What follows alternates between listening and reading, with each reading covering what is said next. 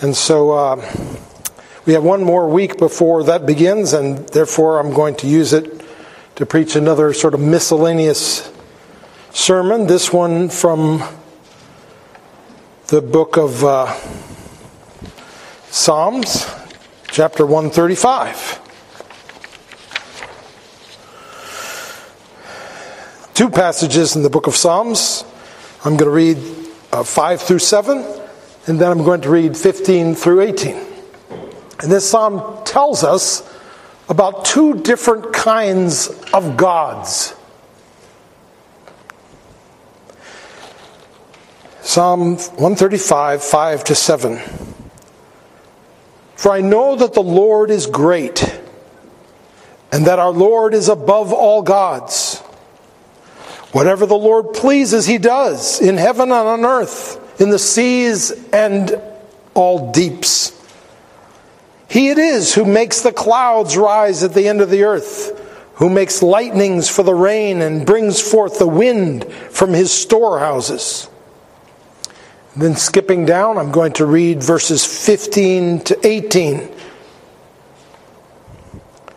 The idols of the nations are silver and gold, the work of human hands. They have mouths, but they do not speak. They have eyes, but do not see. They have ears, but do not hear. Nor is there any breath in their mouths. Those who make them become like them. So do all who trust in them.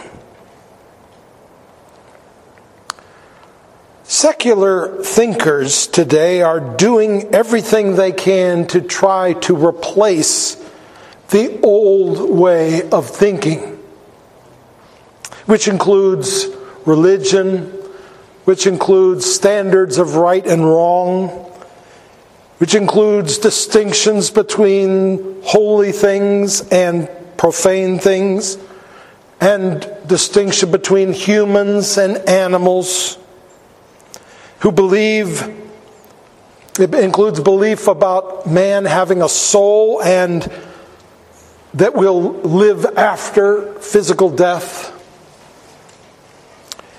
These thinkers want to replace all this with the idea that we're just here by accident, that there is no soul and no God and no life after death. There is no ultimate right and wrong. There is no purpose for which we are here. There's no one watching over us. There is no accountability or ultimate justice. This is reflected in a question I was asked this week. When did religion first start?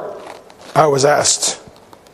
Now, the person who asked this is thinking of religion as a purely human phenomenon, which got invented at some point in the history of the evolution of man. There was a time when primitive man didn't think about things like this. Why am I here? And what is my purpose? And then at some point in this process of evolution, mankind began to wonder about these things. And one of them, or some of them, at some point invented religion as an explanation of why and how we got here. Modern secular scholars have come up with a way of explaining religion and to make it uh, and to expose it in their minds as false as empty and even as ridiculous. They do this by claiming that man imagined the concept of God by taking human attributes and extending them out to an infinite degree through our own imagination to create God. You see, some people know a lot more than others. So we imagine someone knowing so much that he knows everything. Some people are more wise than others. Some people are smarter than others. Some are stronger than others. Some control a lot of other people. Some are more loving. Some are more beautiful. Some are more skilled. In essence, they claim that God is a result of human imagination. That at some point in the past, people took all the qualities that we admire in ourselves or in other people, and we raised them to the nth degree and came up with the concept of God. They claim that man invented God by extending ourselves to infinity. Now, Bible believing Christians, of course, believe that the opposite is true. At some point in the past, people took, I'm sorry, at some point, I skipped. We believe that God invented man and that all the similarities there are between God and man are because we were made in the image of God.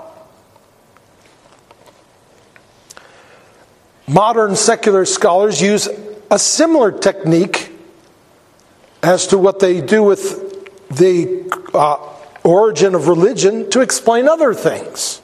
For instance, you probably know this, but all over the world, that ancient writings that have been found by archaeologists.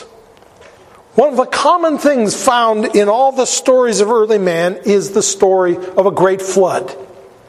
Amazingly, around 270 stories of a great flood have been found in ancient literature. In Asia, in Africa, in South America, in North America, in the Middle East, in the Near East, in Europe, in Oceania, even in the Arctic regions.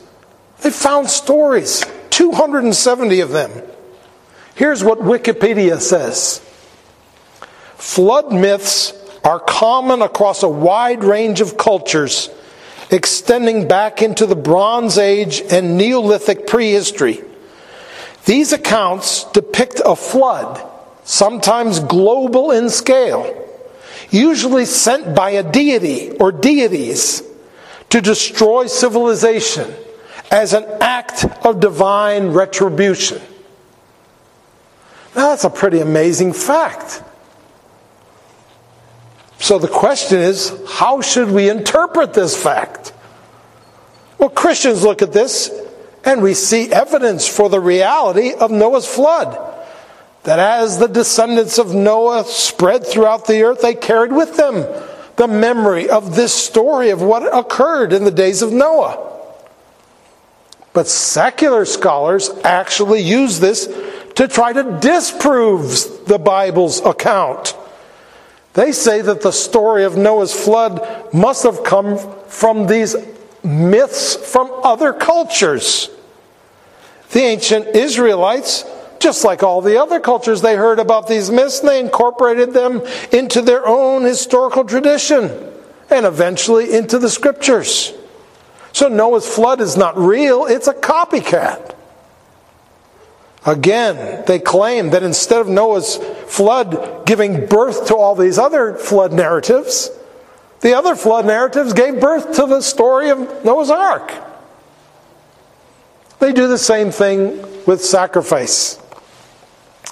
The practice of animal sacrifice was common among ancient religions, again, all over the world. Christians believe from the scriptures that God introduced the ritual of sacrifice in the days of Adam and Eve. We see it being practiced with divine supervision in Genesis 4 3 and 3 through 5. Christian scholars assume that the sacrifices in these other religions are just mutations of the original religion which Adam and Eve practiced before God. And it was passed down from person to person, generation to generation. And as it got passed down, it got twisted and distorted to varying degrees as man's sin was manifested, even in the way he was worshiping God. But modern secular scholars claim that widespread use of animal sacrifice is actually evidence that there was nothing special or true about the ancient religion of Israel. They were just going along with what everyone else was doing. They say it proves that Israel wasn't getting any special instructions from some God. They were just going along with what other peoples were doing. Again, instead of the sacrifices in the Bible story of God's people being the origin of the use of sacrifices in other religions, the sacrifices of other in other religions are the origin of Israel's sacrifices proving that Judaism was just another Middle Eastern religion. Sacrifices, Noah's Ark, God Himself. In all three cases, modern secular scholars have come up with a way to flip the script and make the evidence work against the Bible instead of for it. Well, that's what modern secular scholars are saying. Now, let's look at what the Bible says. In Psalm 135, 5 to 7, we read just now, I know that the Lord is great, and that our Lord is above all gods. Whatever the Lord pleases, he does in heaven and on earth, in the seas and all deeps. He it is who makes the clouds rise at the end of the earth, who makes lightnings for the rain and brings forth the wind from his storehouses. This passage tells us that the Lord is not the same as other gods. The Lord is above all gods. He is distinct from the others. And He is the one who is in control of everything else. He's not being controlled by man or by anything else in the universe. Whatever he pleases, he does in heaven and on earth, in the seas and in all deeps. The Bible tells us that God is not an adaptation of human imagination. When God revealed himself to Moses, he said, I am who I am. That's telling us that God is who He is. He's not who someone else made Him to be. He is not us, He is other. He is self existent. He is independent. And though he does have similarities with us, his differences with us are far greater than his similarities. He doesn't need us, he doesn't need anything. Anyone who reads the Bible knows that God is not who people like him to be. And Jesus was not the product of human imagination. Jesus also was not who the people wanted him to be. We would love in our flesh for God to be the way we would prefer. But alas, He is not. According to the Bible, we don't get to be God, we don't get to design God, we don't get to adjust God or manipulate God. He is who He is. How do we know all this? How do we know that there's a God and what He is like? Well, we know these things the only way we could know these things. He told us, He revealed Himself to us. God has graciously chosen for man to have the ability to understand Him. He could have kept Himself hidden from man. He is an invisible God, after all. And we would have all been left in the dark. But he chose to speak to us and tell us about himself and tell us about ourselves. For we are largely blind about our own selves. How did God do this? Long ago, at many times and in many ways, God spoke by the prophets. But in these last days, He has spoken to us by His Son whom he appointed the heir of all things, through whom also he created the world. He is the, that is, he, the Son, Jesus, is the radiance of the glory of God and the exact imprint of God's nature. And he upholds the universe by the word of his power. That's Hebrews 1 1 to 3. See, Jesus is the ultimate proof because Jesus is the ultimate communication of God and the ultimate manifestation of God. But perhaps those who claim that God is a human invention created in, his, in our own image is not entirely wrong. Perhaps the atheists are right to a large extent. Isn't it true that many people worship, many more people worship false gods than worship the true God? And aren't those false gods largely a product of human imagination? We read in verse 15 of Psalm 135 the idols of the nations are silver and gold, the work of human hands. They have mouths, but they don't speak. They have eyes, but do not hear. They have ears, but they do not, I'm sorry, eyes, but they do not see. Ears, that, but they do not hear, nor is there any breath in their mouths. The idols of the nation are the work of human hands. And they're made after the likeness of human beings. They have mouths, they have eyes, they have ears, they breathe. They have no self existence. They are an extension of mankind, just like the secular scholars have been saying. We can't agree on everything, of course, but it seems to me that Christians and atheists can agree that in most religion, God is a construct of human imagination. So many religions teach things about God which are just an extension of humanity. For instance, some religions suggest that God is a racist, that he favors one people group over another, one nation over another, one language over another or that God favors men over women, or rich over the poor. Well, we can agree with the atheists that these ideas are extensions of mere human thinking, and therefore they are to be repudiated. The same thing is true with the idea that God hates homosexuals, to pick a modern idea. God so loved the world that he gave his son, and that world included homosexuals.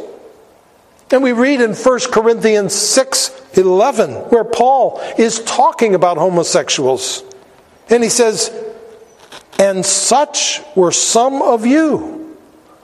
But you were washed, you were sanctified, you were justified in the name of the Lord Jesus Christ and by the Spirit of our God. Certainly, God didn't hate those homosexuals. He loved them so much that He forgave them their sin and welcomed them into His kingdom and His family. All those notions about God are certainly the result of human imagination and not the way God truly is as He has been revealed in the Scriptures. And therefore, Christians have every reason to reject those ideas as mere human inventions but let me ask you this what basis do secular people have for rejecting things like racism and sexism? I can't think of any. But of course, Bible believers must also reject all kinds of claims which the Bible rejects like these that the key to human happiness is finding oneself. And like all religions and non religions are in essence the same. They are all a piece of the same pie. But let me suggest an even more radical proposal. I think atheists are somewhat correct in what they say about the God of Christians. Is it not true that even the God of many so called Christians is at least partly a product of human imagination? Aren't there many forms of Christianity which are really based on cultural t- tradition?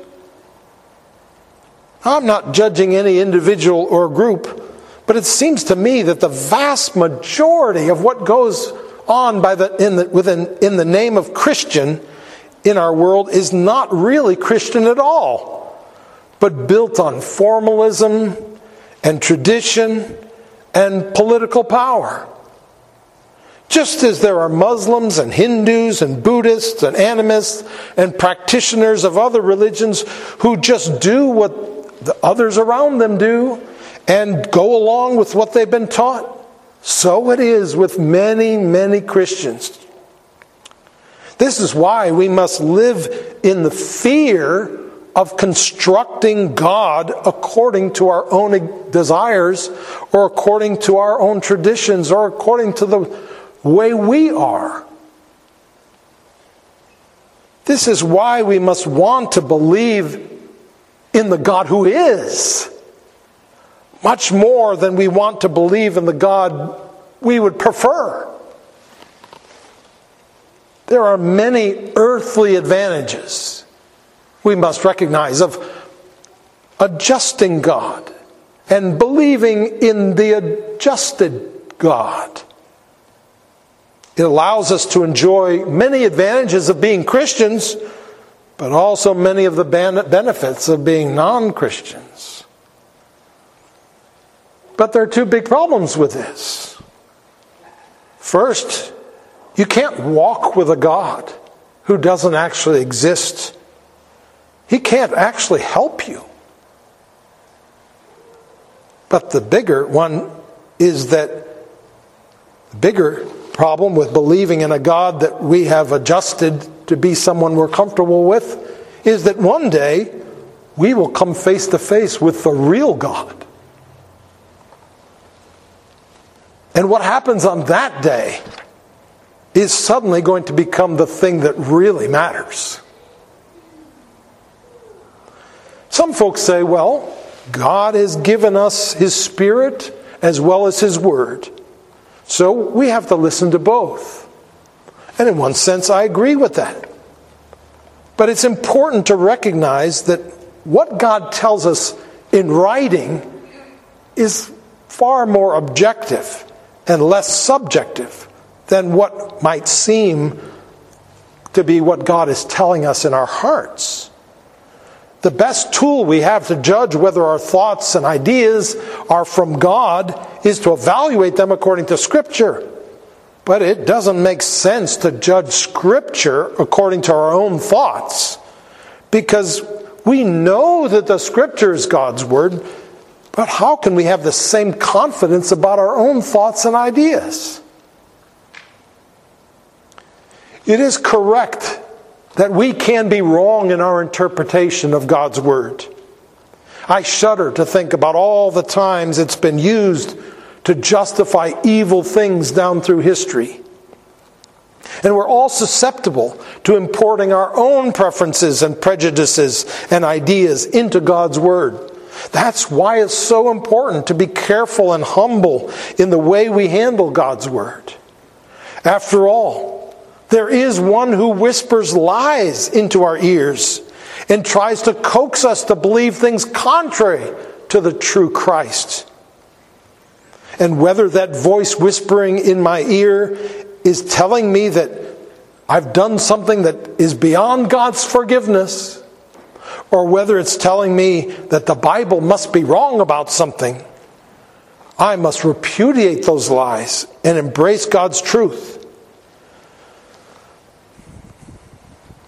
Even Christian groups that seem to have the correct theology, that doesn't mean they actually have Christ. And of course, without Him, we have nothing. And just because we have the correct theology doesn't mean we have Christ. And without Him, we are nothing. What do the secularists have to offer?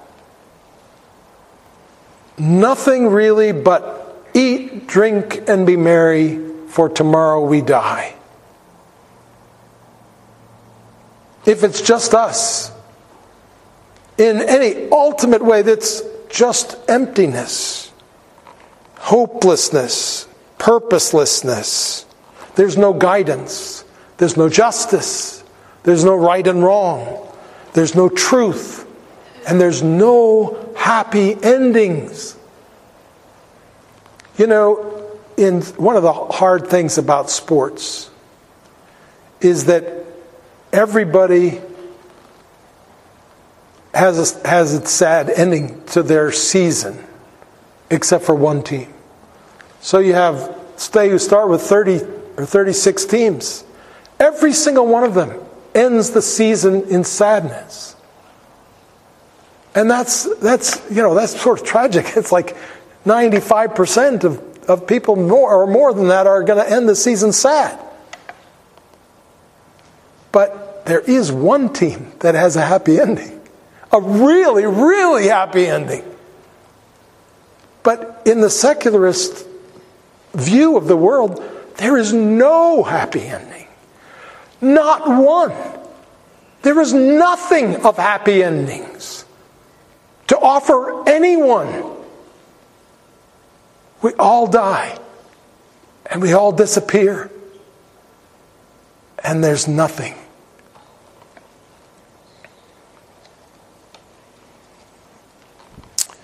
Verse 18, we haven't talked about it says about those who worship idols, those who make them become like them.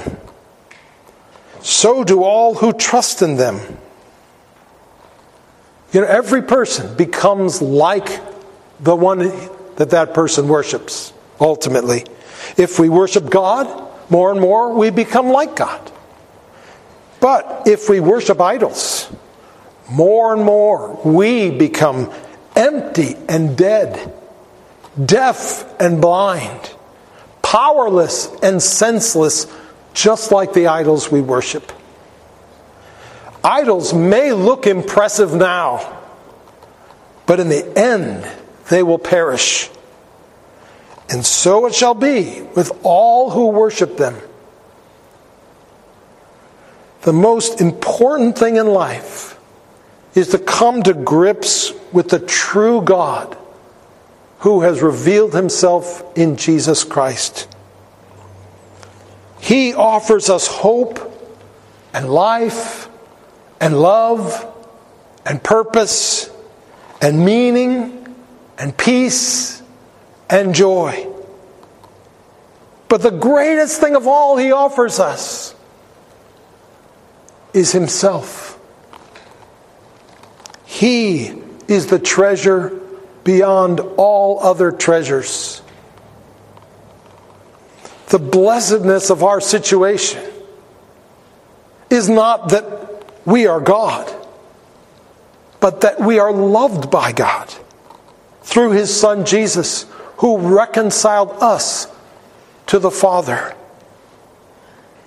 And when we become His, amazingly, he becomes ours. Let us pray. O Lord our God, when everything else is done, and when our lives are over, we thank you that there, will, there is a rock that can never be moved. And that rock is Jesus loves me, this I know, for the Bible tells me so. Help us, O Lord, to cling to this, to build our lives on this, to spread the word about this.